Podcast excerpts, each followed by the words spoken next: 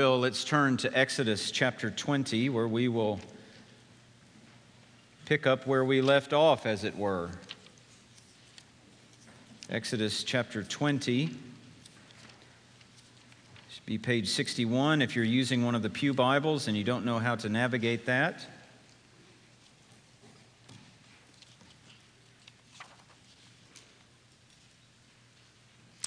What I want to do is what we were doing each week as we've taken these Ten Commandments one at a time. I will read all of them together and then we will briefly pray and begin to hear, to see what God has to say through His Word. Exodus chapter 20, beginning in verse 1, this is what the Spirit says. And God spoke all these words, saying, I am the Lord your God, who brought you out of the land of Egypt, out of the house of slavery. You shall have no other gods before me. You shall not make for yourself a carved image or any likeness of anything that is in heaven above, or that is in the earth beneath, or that is in the water under the earth.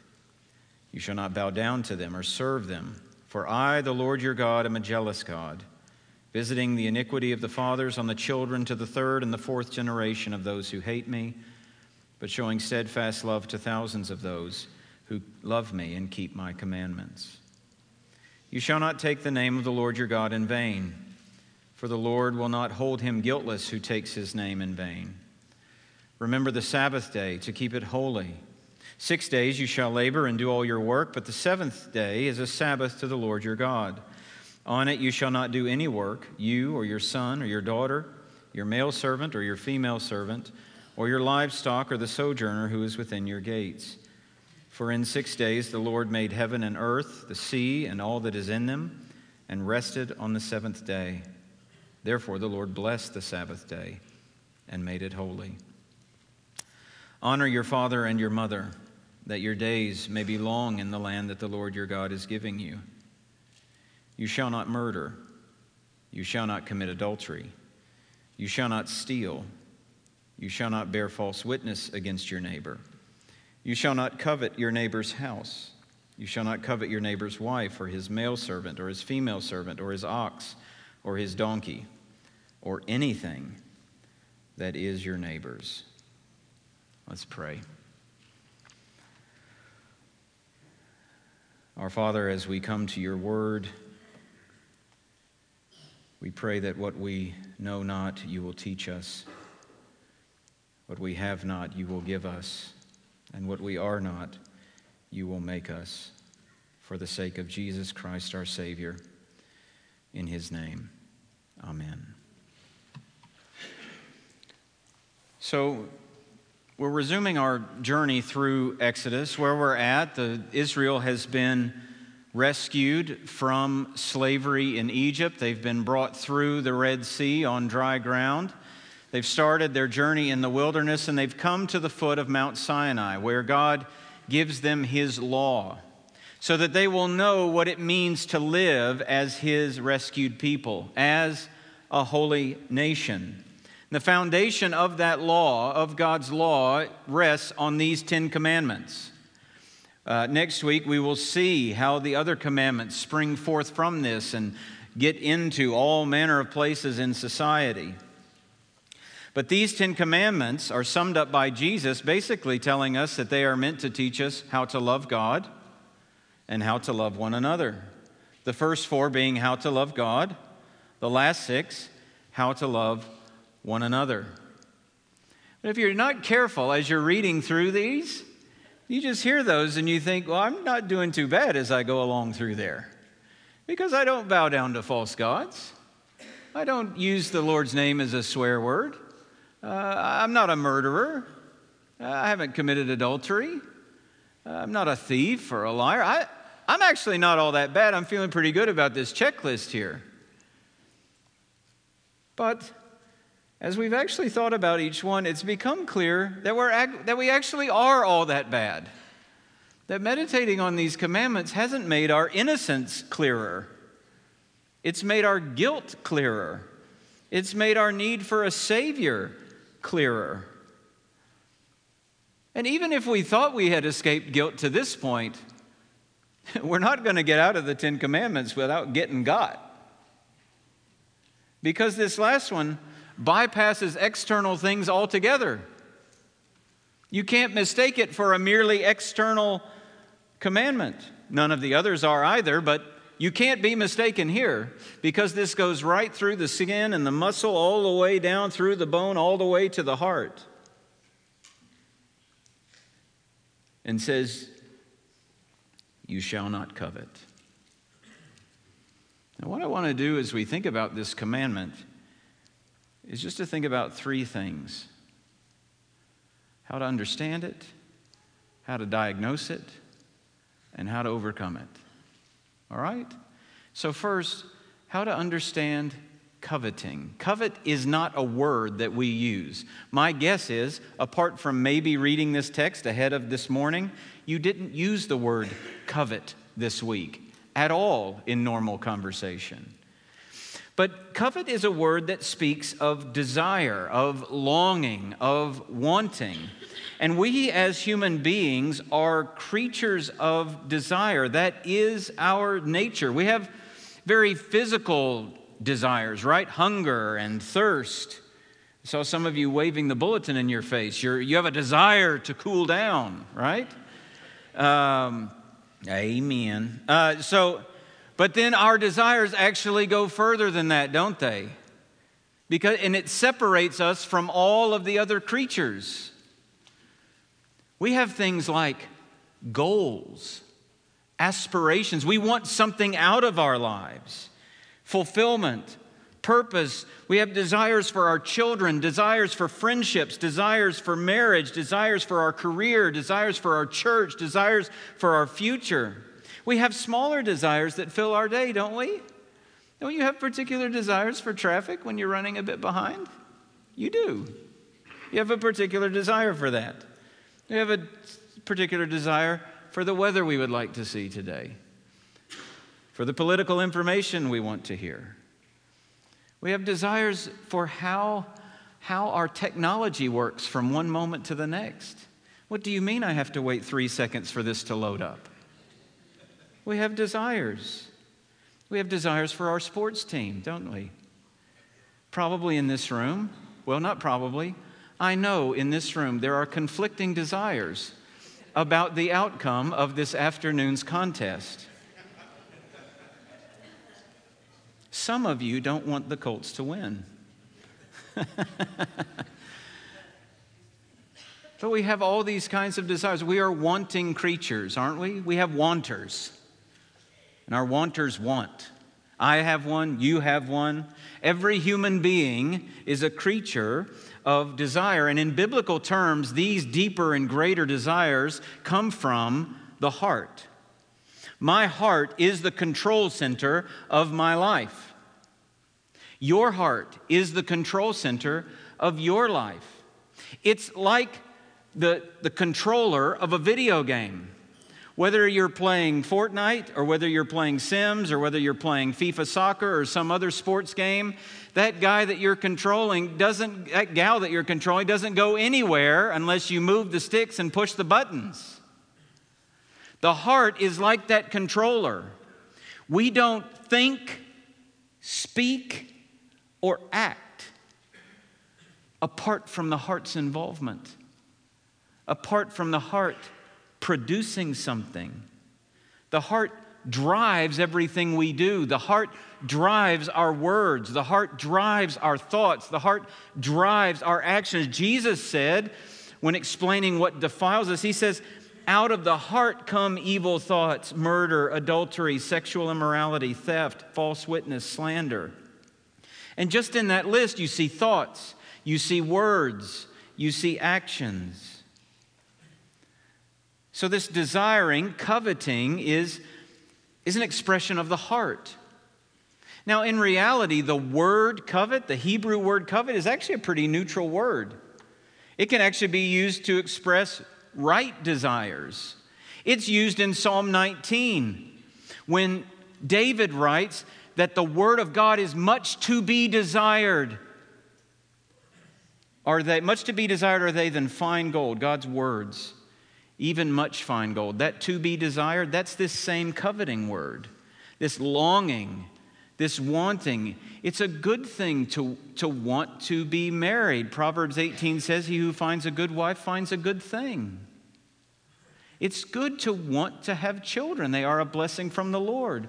Paul tells Timothy if any man desires to be an overseer, he desires a noble task. It is good. So you see, the 10th commandment isn't saying we all need to become stoics. We all just need to put aside all desire all desire is wrong. That is not what the 10th commandment is saying. The 10th commandment is prohibiting desires that have gone wrong, sinful desires. So think about that. We, we do have wrong desires. The, the, the coveting that's spoken of here, that's forbidden here, is the desire for what belongs to someone else. What, to be more, even more general than that, what is not rightfully ours.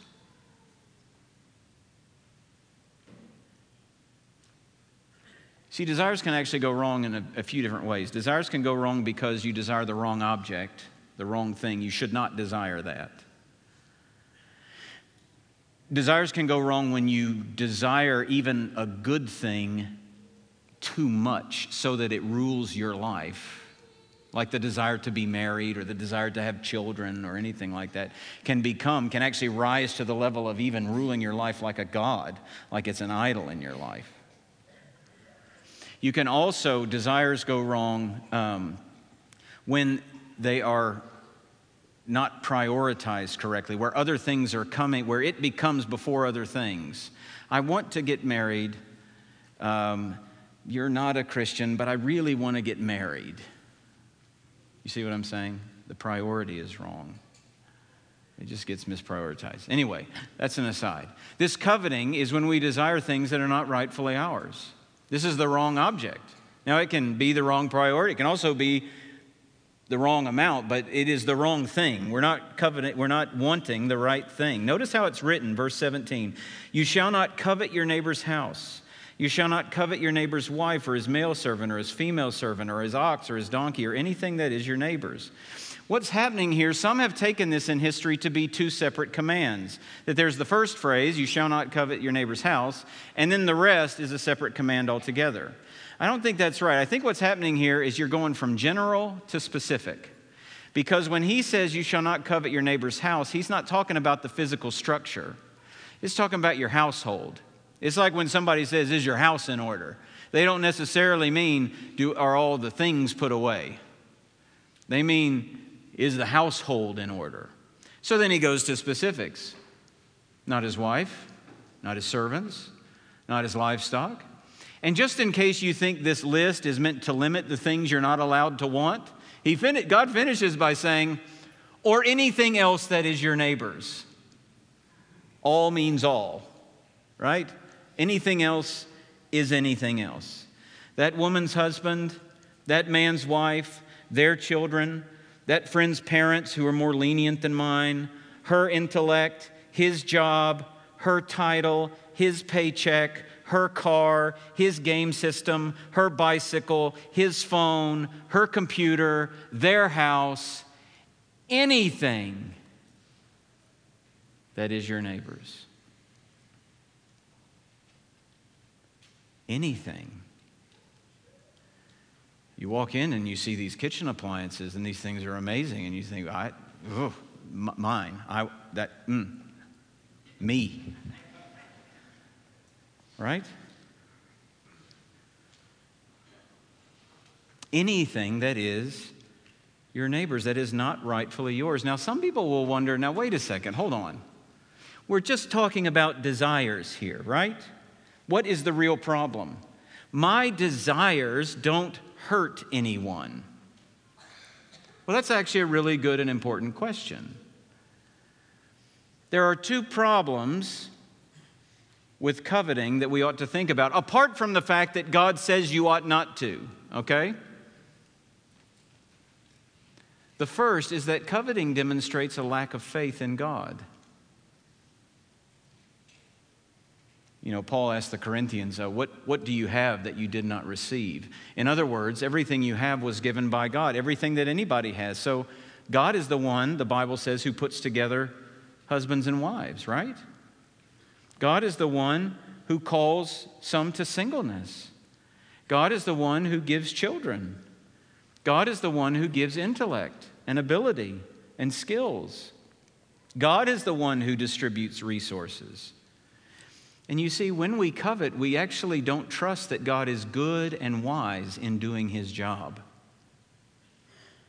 We think he has made an error. We think he's holding out on us. We don't trust him for what we need. We, we don't trust him when he doesn't give me what, we, what I think he ought to give me.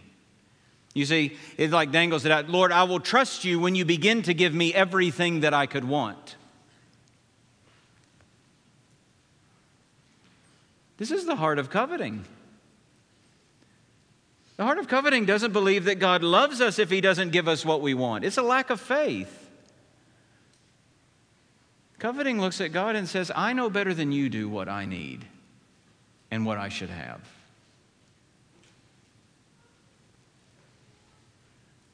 We don't think about it that way, do we?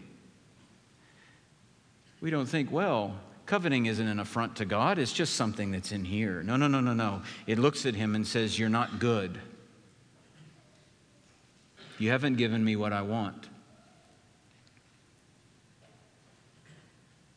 And it's a good thing that I want God. I want to have a child. I want my children to walk with you. I want a better job to provide for my family better. But you must not be good if you keep giving it to all those other people, but not to me. Coveting demonstrates a lack of faith in God. Coveting also demonstrates a lack of love toward others.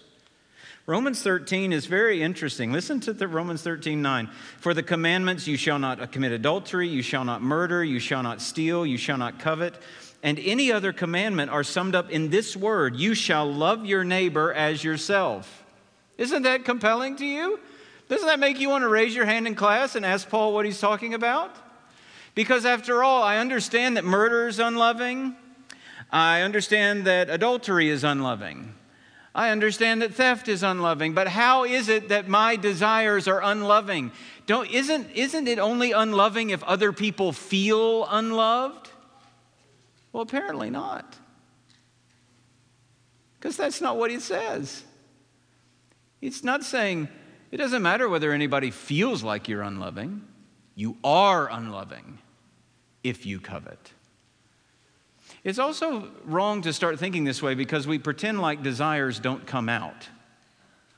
As if desire just kind of hangs out in there and sips on lemonade and just kind of takes a break and just like, you know, I'm in here, no big deal, you don't have to let me out. That's not what desire does. Thomas Chalmers said it this way Under the impulse of desire, man feels himself urged onward in some path or pursuit of activity for its gratification. In other words, when you want something, you want to go, you start planning, you start thinking, you start scheming, you start imagining, you start going. That's what I want.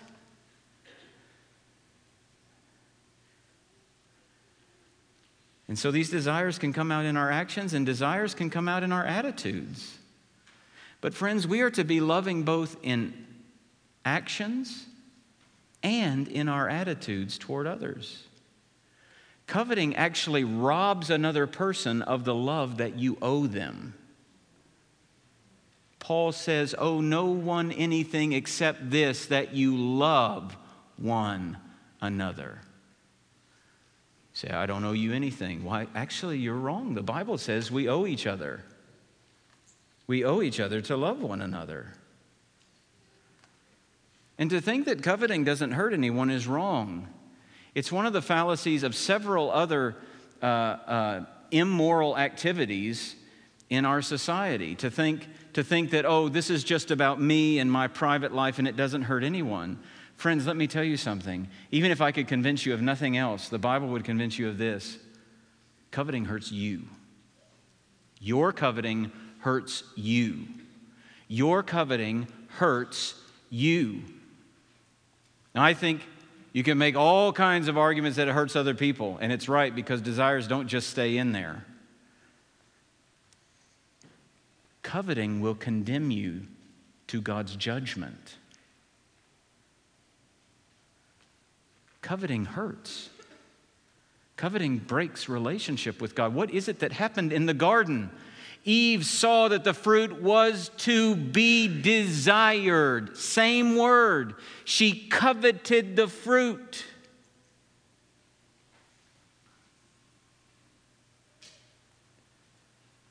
Coveting is not just some throwaway command, it's actually one of the most invasive.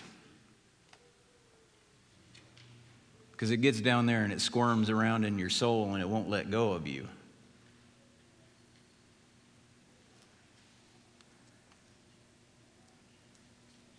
So we have to understand coveting.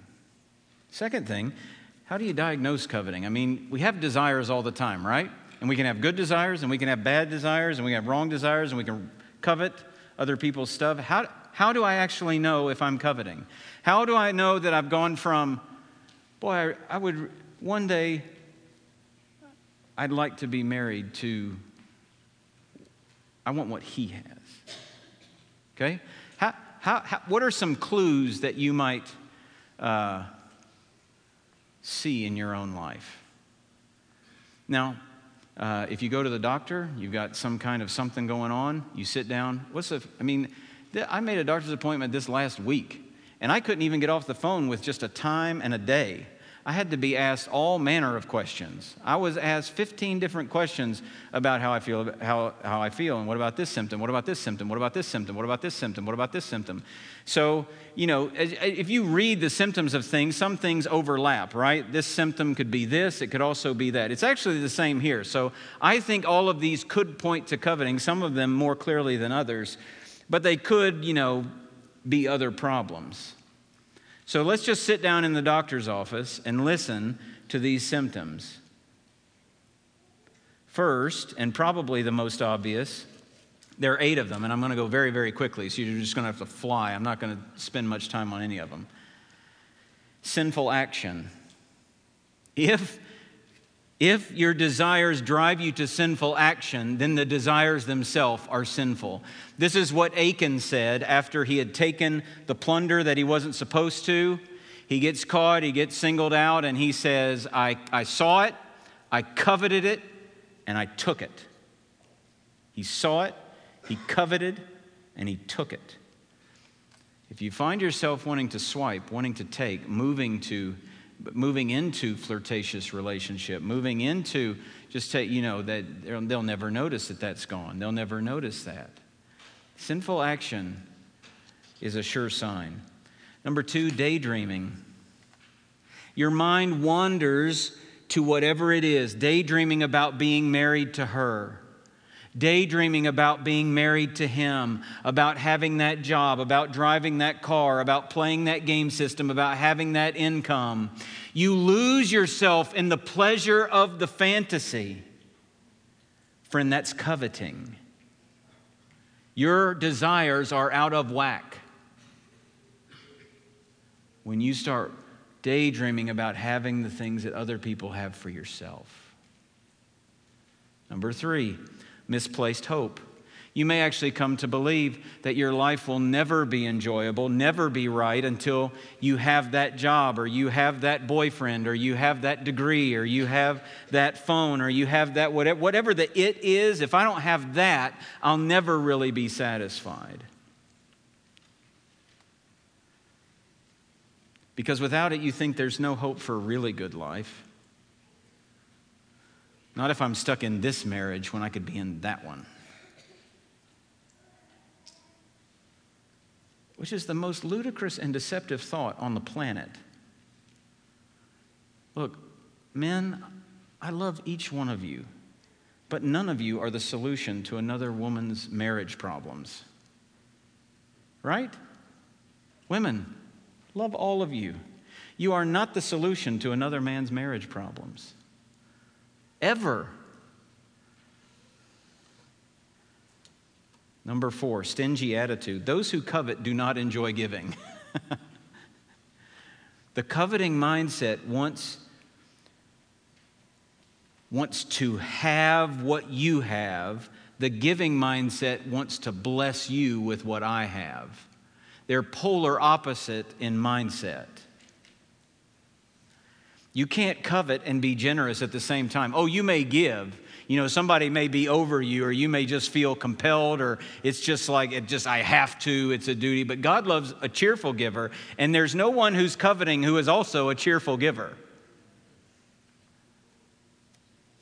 Number five, self focus. Coveting just focuses our minds and our words on ourselves. Why do they get that and I don't? I deserve it. I mean, everybody has it better than me. I certainly deserve to have it better than them. Coveting actually encourages the I deserve language. If you find yourself often thinking about what you deserve that other people have, you're coveting, friend. Uh, relational distance is number six. Whoever it is that has what you want, you can have bitter thoughts toward them. You cannot rejoice when something good happens with them. You don't feel like talking to them or serving them or loving them. You distance yourself from them. When you don't enjoy being around those who have something that you might want, coveting. Seven is emotional disturbance. When we are denied what we want, and we're reminded of it by seeing that person, by thinking of that person, it can show up in our emotions. It can show up in becoming very angry. It can show up in becoming intensely sad just by being easily provocable during the day because I don't have in my life what I want. And number eight is spiritual distance. Because, hey, you've been raised in the church. You know who gives out this stuff. You know who gave that man that wife. You know who gave that coworker that job. You know who's behind it all. And so maybe your spiritual disciplines begin to fade. You start avoiding the church. You start avoiding Christian friends because behind it all, you know that my problem is that God is not giving me what I want, so I'm just going to keep him at a distance. Now, you could probably think of many more than that, but I just wanted to get your mind started thinking about these things. Because desires don't just sit in there and do nothing, they come out. They come out in emotion, they come out in action, they come out in your spiritual life, they come out. They break out, they're like water. They don't just stay there, they find a way. I'm getting through.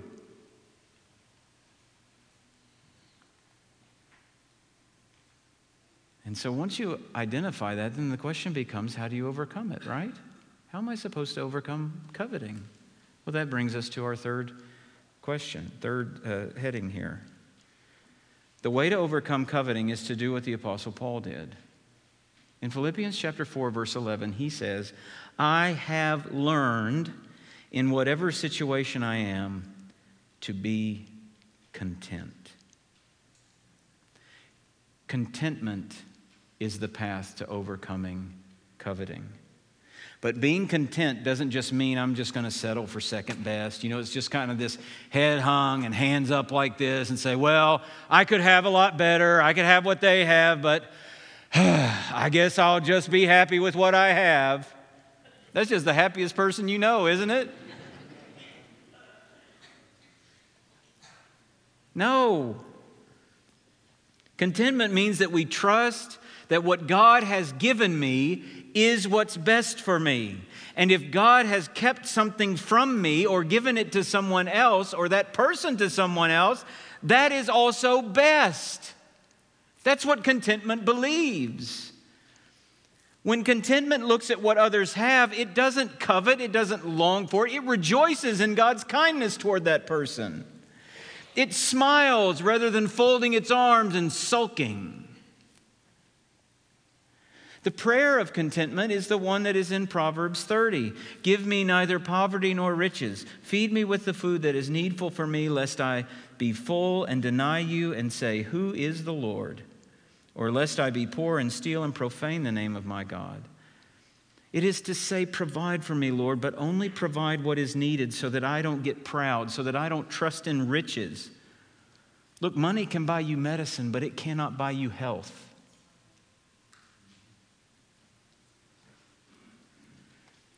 Just, just give me this day my daily bread. Are you content? Have you thought of contentment as settling for second best? Have you learned this lesson? Have you learned what Paul has learned? That in whatever situation you are, to be content with whatever God has provided?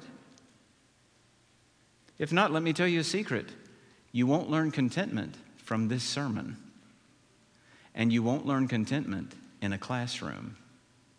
You will learn contentment on the mean streets of life. That's where you learn contentment. Because you don't learn contentment by God giving you everything you could want and then you say, oh, I'm content now. No, no, no, no, no. You learn contentment actually in exactly the opposite way by not having the thing that you would want. And then in that, learning to trust that God is still good, God is still wise, going to His Word and believing what it says, walking by faith in His Word than by sight in my life. Only then can you learn contentment. You're not going to walk out of here more content than you did coming in. Hopefully, we'll all walk out of here thinking, I need to learn contentment. That's the goal. And then the classroom is actually outside of here. The classroom is in your home. The classroom is at your job. The classroom is at the doctor's office. The classroom is everywhere that you will go this week. That's where the classroom is. But here's the problem coveting is a heart issue. How many times in your life have you changed your own heart? Now, let me answer zero. There's a serious problem here. I want to move from coveting to contentment. My heart must change, but I cannot change my heart. Jeremiah 13 says it. Can Ethiopian change his skin, the leopard his spots? Then you can change. that stings, doesn't it? I mean, if I'm not doing well in school, I can just work harder and bring my grade up. If my work has gotten sloppy, I can refocus and redouble my efforts and get back on track. But if my heart's gone wrong, I'm stuck, I am powerless to do anything. I need someone to do it for me. And God said He is the one who can. Ezekiel 36 says, I will give you a new heart and a new spirit I will put within you. And I will remove the heart of stone from your flesh and give you a heart of flesh. In fact, that's one way to talk about just being a Christian, isn't it? To have a new heart, a new wanter, thumping away with desires and wants that are put in us by God Himself. There's no 12 step program that's going to change your heart. There's no therapy that'll change your heart. There's no new habit you can form to change your heart. Only God changes hearts. I've told you this. There's a guy named Paul in a church I served in Nashville. If you're new, it'll sound new to you, but everybody else will be like, yeah, I know where the story's going. And he came to me one day and he said, my, my I want to marry uh, my girlfriend, but she said I have to become a Christian before we can get married. So I've come here so that you can make me a Christian. and I looked at Paul and I said, Paul, I would love it if you could get married, but I don't make Christians. But God does. Why don't we read the Gospel of John together? And in about six weeks' time, the Lord made a Christian out of Paul. But that's the case for us. We can't change our own hearts. God must change. You see, when Jesus died on the cross to forgive our sin, He didn't just do it to forgive us, as glorious as that is and as true as it is. He died and rose again to make us new. It was quoted earlier uh, from the baptismal that if anyone is in Christ, he is a new creation. The old has passed away, behold, the new has come. There's no hope for real change outside of Jesus. But anyone who comes to him in faith will be forgiven and changed and made new. And that is true for you today, no matter how long you've been putting out your hand toward God and saying, No thanks, I'm good, I'm good, I'm good. Maybe it's starting to seep in that you're not as good as you thought you were. Jesus doesn't take the good.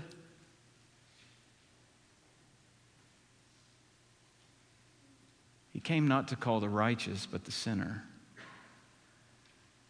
So if you fit in that category, and we do, then Jesus can save you if you will come to him, if you will turn to him.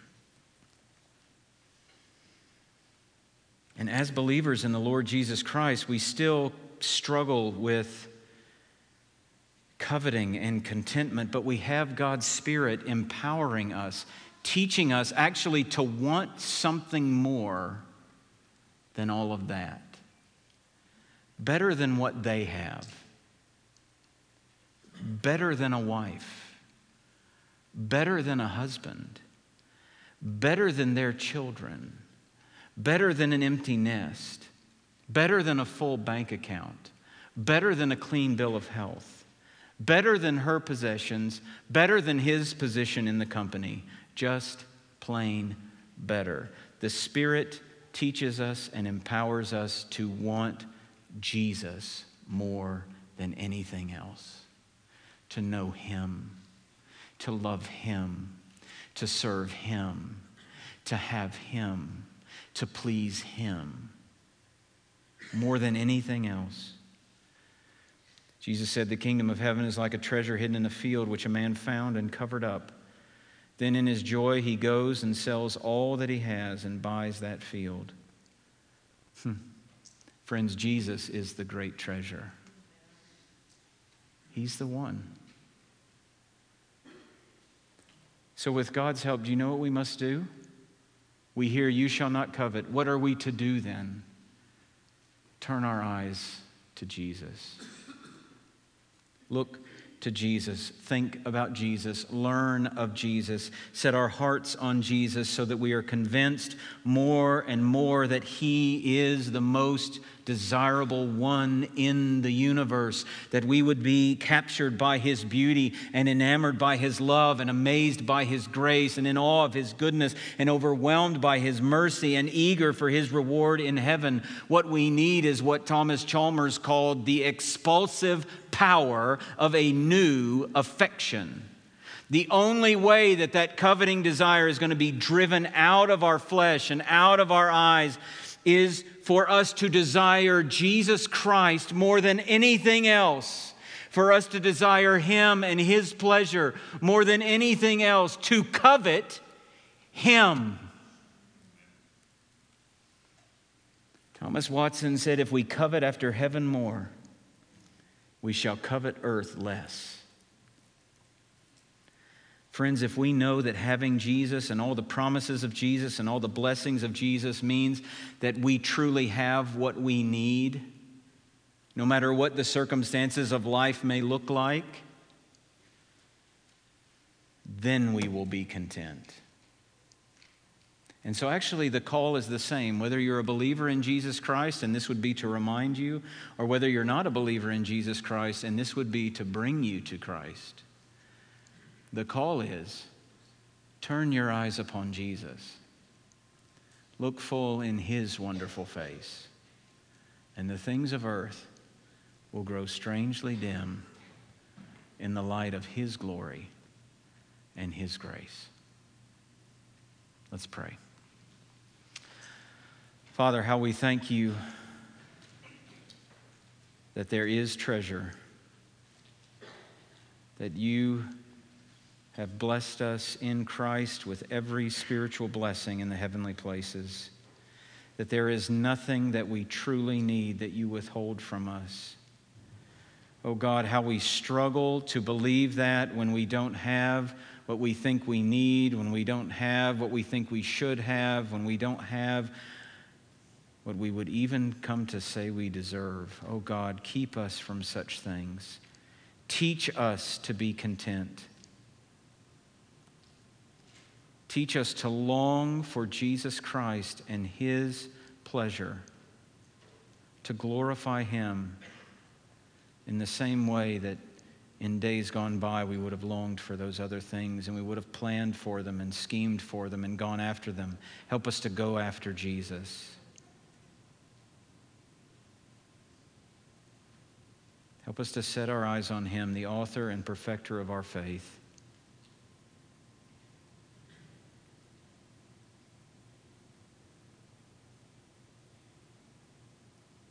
Lord, I pray for those who have never turned their eyes to Him, that today they would, and that they would find in Him a treasure beyond compare, a treasure of grace and mercy and forgiveness and life.